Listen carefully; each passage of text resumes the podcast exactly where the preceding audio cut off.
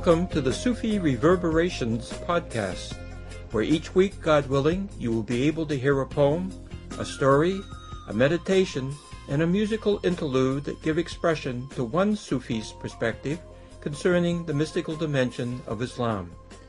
My name is Anab Whitehouse, and I will be your host. Although I am not a sheikh, nonetheless I did have the opportunity to spend 16 years in the company of a Sufi saint of the 20th century, and by the grace of God was able to gain a few insights into the nature of the Sufi mystical path through that association. So, without further delay, let's proceed to the essential contents of this episode. Today's floristry selection is Salam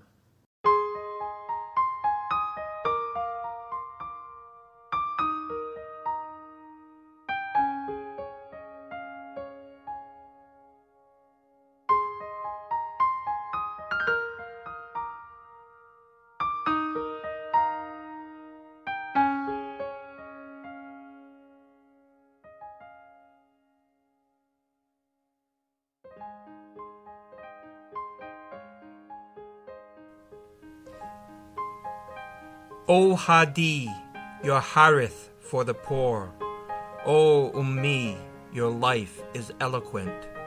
O holy alchemists of dross souls, we are just beggars at Fazl's door.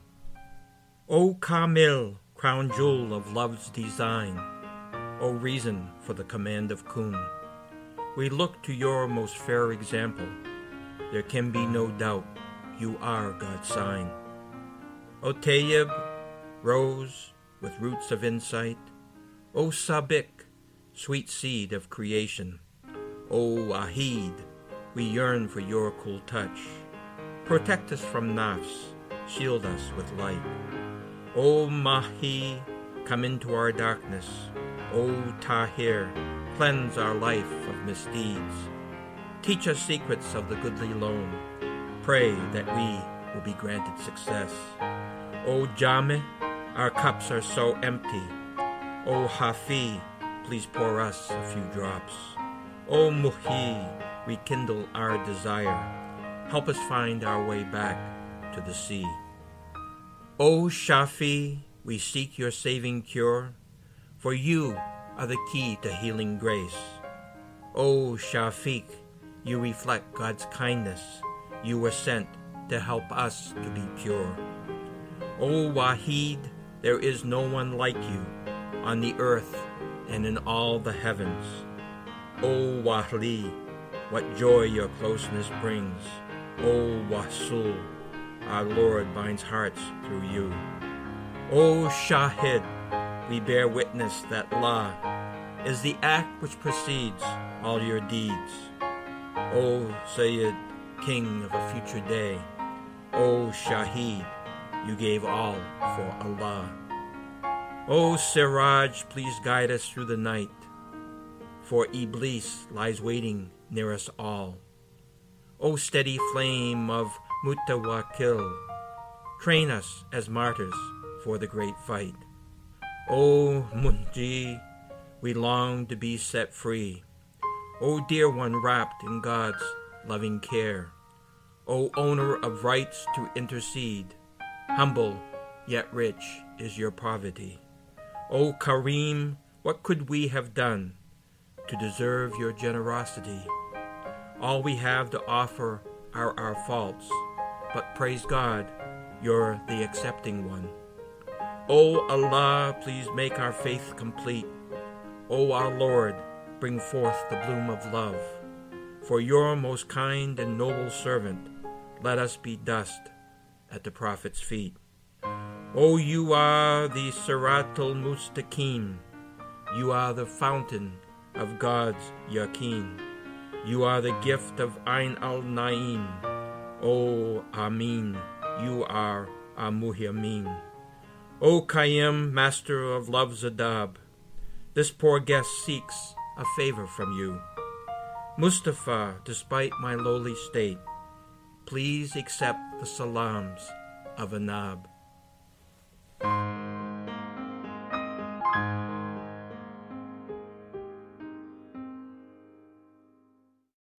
This week's short story is titled Asceticism.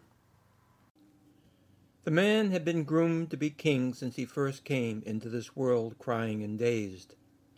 From cradle to throne he had been pampered, coddled, and given every opportunity that money and power could deliver. He liked being king. He thoroughly enjoyed the perks of royal command. He reveled in the fear and trembling which visibly emanated from his subjects when they were brought before him for matters of judgment. He treasured the fact he could buy anything and anyone whenever such a desire trickled across his consciousness. He eagerly sought out and participated in the political intrigues that were rampant in the kingdom, taking pride in the way he was able to forge situations to the shape of his will as well as in the manner that he consistently outflanked and then crushed even the most cunning of opponents. Life didn't get any better than this. Moreover, he wanted everyone to know how powerful, clever, and wealthy he was. So, to demonstrate his lofty status, he often would do a tour of the country in which no expense was spared and everything associated with the tour was full of pomp and pompousness. In addition, the king would use such occasions to ensure that everyone knew who was the one who controlled the lives of his subjects. During these tours, he delighted in, arbitrarily, either freeing or incarcerating whomever he wished. As the king approached the conclusion of yet another successful tour, there was just one last town through which to triumphantly conduct his procession. He decided he would stay the night at one of the many castles around which such towns grew. In addition, he wanted to celebrate the end of his tour with a huge, lavish state dinner to which everyone in the town would be invited, and which they must attend on penalty of imprisonment. When the evening of the dinner arrived and the people of the town had assembled, the king began the proceedings by asking his royal spies whether, in truth, absolutely everyone in the town was present. One of his spies announced, Sire, there is one woman who refused to come. We warned her she would be dealt with harshly if she did not attend the festivities, but she just laughed at us and claimed that she did not participate in the assemblies of one who lived his life in accordance with ascetic principles. When the king heard this report, he was infuriated. The audacity of anyone who would try to lump him in with riffraff, beggars, and the poor was almost too ludicrous to contemplate. He commanded that she be brought into his presence immediately. Royal guards scrambled from the dining hall with as much speed as they could muster, fearing their master's displeasure for not moving quickly enough. A short while later, a number of guards ushered in an old woman whose clothes were tattered, and she was marched barefoot to where the king was sitting upon his throne, dressed in the most elegant and expensive robes. The woman's face was lined with a lifetime of hardship and exposure to the forces of nature and the king's stern countenance was smooth and unwrinkled from a life free from material concerns. The king gazed with contempt at the woman. He carefully inventoried and appraised the woman's wretched condition. A smug smile came to his face. Aha! he proclaimed. You are the person who does not attend the assemblies of those who live in accordance with ascetic principles. The king again gave her the once over, and then he raised his hand palm up and moved it in a way intended to bring attention to the surroundings. Does this hall look like it belongs to an ascetic? He extended his raised arm upward, and then both pointed with his forefinger as well as made a circling motion with his hand. Does the castle in which this hall has been built suggest its owner is a pauper who must scrimp and save to fashion merely a subsistence level of life? He peered at his apparel and with a look of arrogance said, Do these clothes that I have on appear to be those of someone who must be skilled in the art of bare survival like a common street urchin? He pointed to the men who had brought her in. Do these guards surrounding you, who would kill you with one flickering nod of my eyebrow, seem to be doing the bidding of some common pauper? He roared.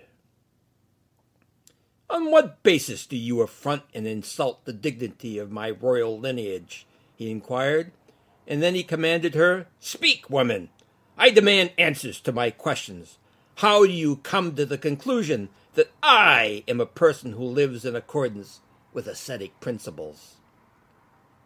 Calmly and without any sign of trepidation or insecurity, due to her surroundings or the king's imposing presence before her, she replied, Sire, an ascetic is someone who denies himself or herself and establishes a pattern of living that conforms to such a principle of denial in order to achieve her or his ends.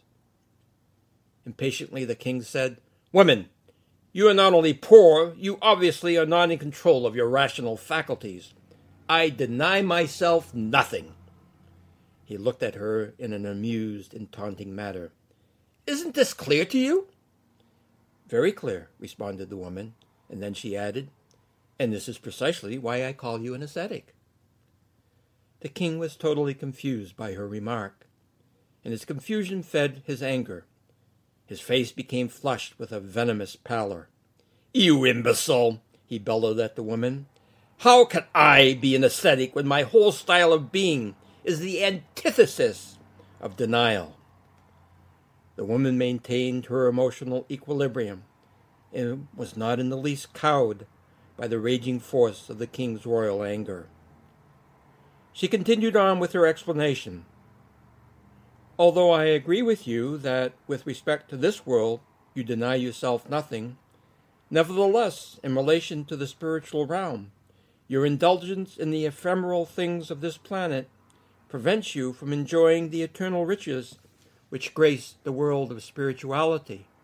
And this is truly an exercise in great asceticism. I doff my kerchief to you and bow before your magnificent display of self denial. Whereupon she curtsied for the king. This edition of Musical Interludes is called Inner Peace.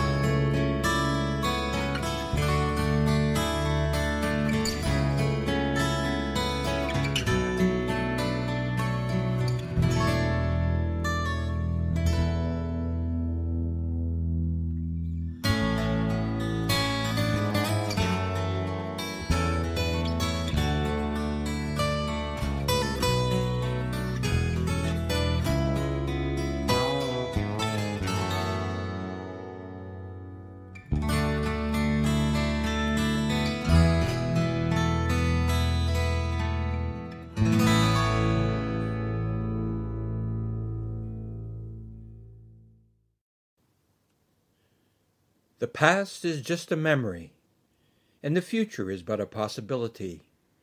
How imperceptibly the present fades into what will never be again, as it becomes immersed in the mists of not yet realized possibilities. You are listening to the transitory, fleeting, perishable, fragment filled remnants of the Sufi Reverberations podcast. The following meditative essay is on Ruh. The spirit, Ruh, comes by the command of God. As a general rule, most people have very little direct experiential knowledge of it. The Spirit is said to be the locus of manifestation of love. Indeed, the proper vocation of the Spirit is nothing but love. According to Sufi masters, there is a dimension of the heart which gives expression to love. However, this facet of the heart, when it becomes spiritually active, is consumed with love of human beings specifically and all of creation in general. There is another level of the heart which gives expression to love for the divine presence.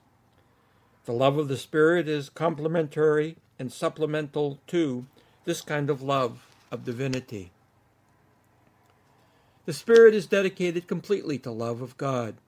However, the Spirit's capacity for divine love, when it becomes perfected, illumines, shapes, colors, and moves the love of the heart. The Spirit is described by Sufi masters as having certain qualities. These qualities are familiarity, forbearance, light, love, life, knowledge, and permanence. The familiarity of the Spirit is primordial in character. It is shaped by the experience of being brought by God from non existence into created existence. Furthermore, this aspect of familiarity reverberates with the original covenant of commitment between the Spirit and God. The Spirit's quality of forbearance addresses, among other things, the Spirit's capacity to refrain from everything except fulfilling the condition of servanthood Three spiritual currents run through this quality of forbearance, namely, modesty, tranquility, and dignity. Being modest in all things before God is one of the characteristics of a true servant. Moreover, through servanthood, one derives both essential dignity and tranquility. A second quality of the Spirit involves light. This potential encompasses hearing, speech, and vision. The servant of God hears the call of divinity and responds in order to serve the will of God. Through speech, the servant of God also is busy with praise, glorification, and worship of divinity. By means of vision, the servant experiences the overwhelming beauty and majesty of divinity. Love is another quality of the Spirit. The love of the Spirit is marked by yearning, seeking, and sincerity. The one in love always yearns for the beloved and is never happy away from the beloved. Restlessness characterizes the one who is separated from the source of all happiness, joy, and unity. Our restlessness in this world is a reflection of the Spirit's yearning to be reunited with the beloved. No matter what we do or try until we are wholly with the beloved, we will always remain restless. The one in love constantly is seeking the object of love. The individual sees traces and signs of that which is sought after almost everywhere. In fact, the individual keeps mistaking the signs for the reality of which the signs are but a trace. As a result, the person becomes involved in one quote unquote affair after another with the things of the world. The individual is attracted by things because the seeking spirit catches a reflection of the beloved in those things. The individual falls in love with the things, only discover in time those things are not what the spirit is really seeking after all. The spiritual journey constitutes the search of the spirit. The spirit seeks the only reality with which the spirit can feel fully satisfied, complete, and at peace. To sustain the spiritual journey, one needs sincerity. Without sincerity, one will never be able to withstand the trials, difficulties, and challenges which the one sought has created to test the quality of love of the would be suitor. Furthermore, once, God willing, the quest of the Spirit has been realized through being reunited with the Beloved, there will be further need of sincerity. The servant proves the sincerity of his or her love by fulfilling the request made by the Beloved. From the Spirit's quality of life comes a variety of capacities or potentials. These include not only intelligence, but, as well, a whole spectrum of different modes of perception. When these potentials are perfected, they become tools for which the individual serves God. Moreover, these qualities of intelligence and perception become so many different modalities for experiencing as well as giving expression to love of God. The Spirit's capacity for knowledge entails two themes. One theme involves cognition, the other aspect concerns will. The cognition referred to here is not a reference to brain functioning, which is the usual sense of this term. The cognition of the Spirit is a matter of the Spirit's ability, when perfected, to understand through love of divinity. Love has its own unique way of knowing and understanding. When the individual comes to realize experientially, through the Spirit, the infinite breadth, depth, and richness of God's love, everything in the life of the individual becomes infused with and illuminated by such love. Knowledge and understanding both see through the eyes of divine love. Love is not passive, it is active and dynamic. That which is known and understood through the vision of divine love is acted upon. Consequently, the quality of will entailed by the knowledge of the Spirit seeks, with God's permission, to put understanding into action in the service and worship of divinity. Finally, the Spirit's quality of permanence encompasses dimensions of steadfastness and persistence. Each of these dimensions colors permanence in a different manner. To be steadfast is to be constant in one's love for service to, and worship of God. The perfected spirit is a perpetual motion machine which generates a constant reflection of divine love. Sufi masters radiate and glow with this quality of steadfastness. It permeates every aspect of their being. In addition, the quality of permanence contains the potential for persistence. Long after all traces of the body in the world have disappeared from the face of existence, the spirit will persist in its journey from God, to God, through God, by God, and with God. When we come into this world, the potentials of the spirit's capacities are unrealized for the most part. They need to be perfected. When one steps onto the mystical path, one begins the journey towards, among other things, the perfection of the Spirit. There are various stages to this journey. Different Sufi masters describe these stages in various ways. The central themes of these descriptions, however, are essentially the same. One way of providing an overview of the stages of the journey towards perfection of the Spirit is as follows. The journey can be construed in terms of nine themes. These are compatibility, inclination, fellowship, passion, friendship, exclusive friendship, ardent affection, enslavement, and bewilderment. Before one decides to undertake a journey with someone, one wants to have a sense of how compatible the companion is with whom one is contemplating taking the journey. Although the ultimate companion for the journey is really divinity, one tries to evaluate compatibility through divinity's surrogate for the journey, namely the sheikh. If one feels comfortable with the degree of perceived compatibility between oneself and the spiritual guide, one begins to think about departure, However, before one really gets underway, there are some unresolved matters which need to be addressed. To begin with, one soon discovers there are some adjustments in one's thinking about and attitudes towards the issue of compatibility which are necessary. Most importantly, if one is fortunate, one begins to realize one must learn how to be compatible with the Sheikh. The spiritual guide is an experienced traveler. One has never been on this journey before.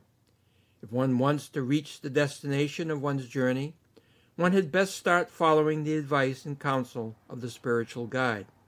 This is true compatibility. One travels beyond compatibility through inclination. To be inclined to the Sheikh and therefore God is to become inclined to the way of life of the Sheikh. Over time, and if God wishes, one becomes inclined to the beliefs, values, actions, goals, and qualities of the Sheikh.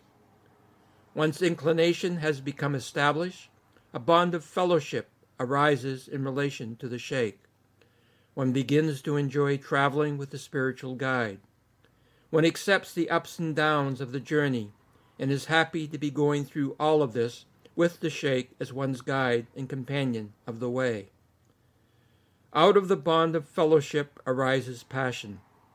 One cannot bear to think of traveling without the Sheikh. One would feel lost and adrift. Consequently, one holds tightly, passionately to the hand of one's spiritual guide. Friendship is given birth through passion. One keeps nothing from the friend, nothing is hidden from the friend. One finds comfort, contentment, and peace through the friend. One confides in one's friend with respect to all one's doubts, worries, concerns, and difficulties, and the friend helps one in with everything. Exclusive friendship follows upon friendship. One really has no thoughts, interests, or aspirations which are not centered around the friend. Meaning, purpose, value, and significance rise and set with the presence of the friend. One has been falling in love with the Sheikh since the days of compatibility.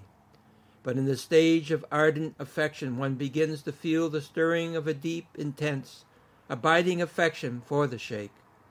One fears doing anything which would displease the spiritual guide.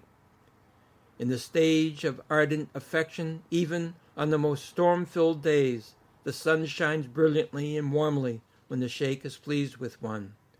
On the other hand, even on the sunniest of days, the air is heavy with darkness and sadness when one feels the Sheikh is displeased with one's efforts or demeanor on the path. At the far edge of the stage of ardent affection, one trips over enslavement and falls deeply, completely, desperately in love. In this condition, one gladly would sacrifice whatever one has or is for the Sheikh. When enslaved by love, one's life has no meaning or value except in the context of one's love for the Sheikh. All one's joys, happiness, and fulfillment are derived from being engaged in loving service to and for the Sheikh. Bewilderment is the next stop on the journey after enslavement. So many different manifestations of the wonder, majesty, and beauty of love are disclosed in this condition that one becomes overwhelmed. One both understands and does not understand at the same time. In short, one is bewitched, bothered, and bewildered, in a spiritual sense, of course. All through the foregoing journey, there is a growing realization within the individual. This growing realization manifests itself in a different way with each new stage. The nature of the realization is this one's companion on the journey is far more complex than one originally imagined to be the case. The Sheikh is, on the one hand, a unique manifestation of all of the Sheikhs who have preceded the spiritual guide on the mystical path. Furthermore, the Sheikh is a unique, reflected, manifestation of the entire prophetic tradition. On the other hand, the wayfarer realizes more and more that underwriting all of these manifestations is none other than divinity. God is teaching, helping, supporting, protecting, guiding, nurturing and transforming the individual through the agencies of manifestation we recognize as the Sheikh, the saints, and the prophets. When these realizations come to their full fruition with the completion of the aforementioned journey of love, the spirit, with all its previously discussed qualities, will become perfected. Thereafter, everything which is done, seen, heard, willed, experienced, perceived, spoken, known, understood, sought, and yearned for will be in terms of and an expression of divine love. Such love will be the modest, dignified, tranquil, steadfast, persistent love of the servant of God. You have been listening to the Sufi Reverberations podcast. I hope you will join me next week for a new episode of this program. May peace be your companion.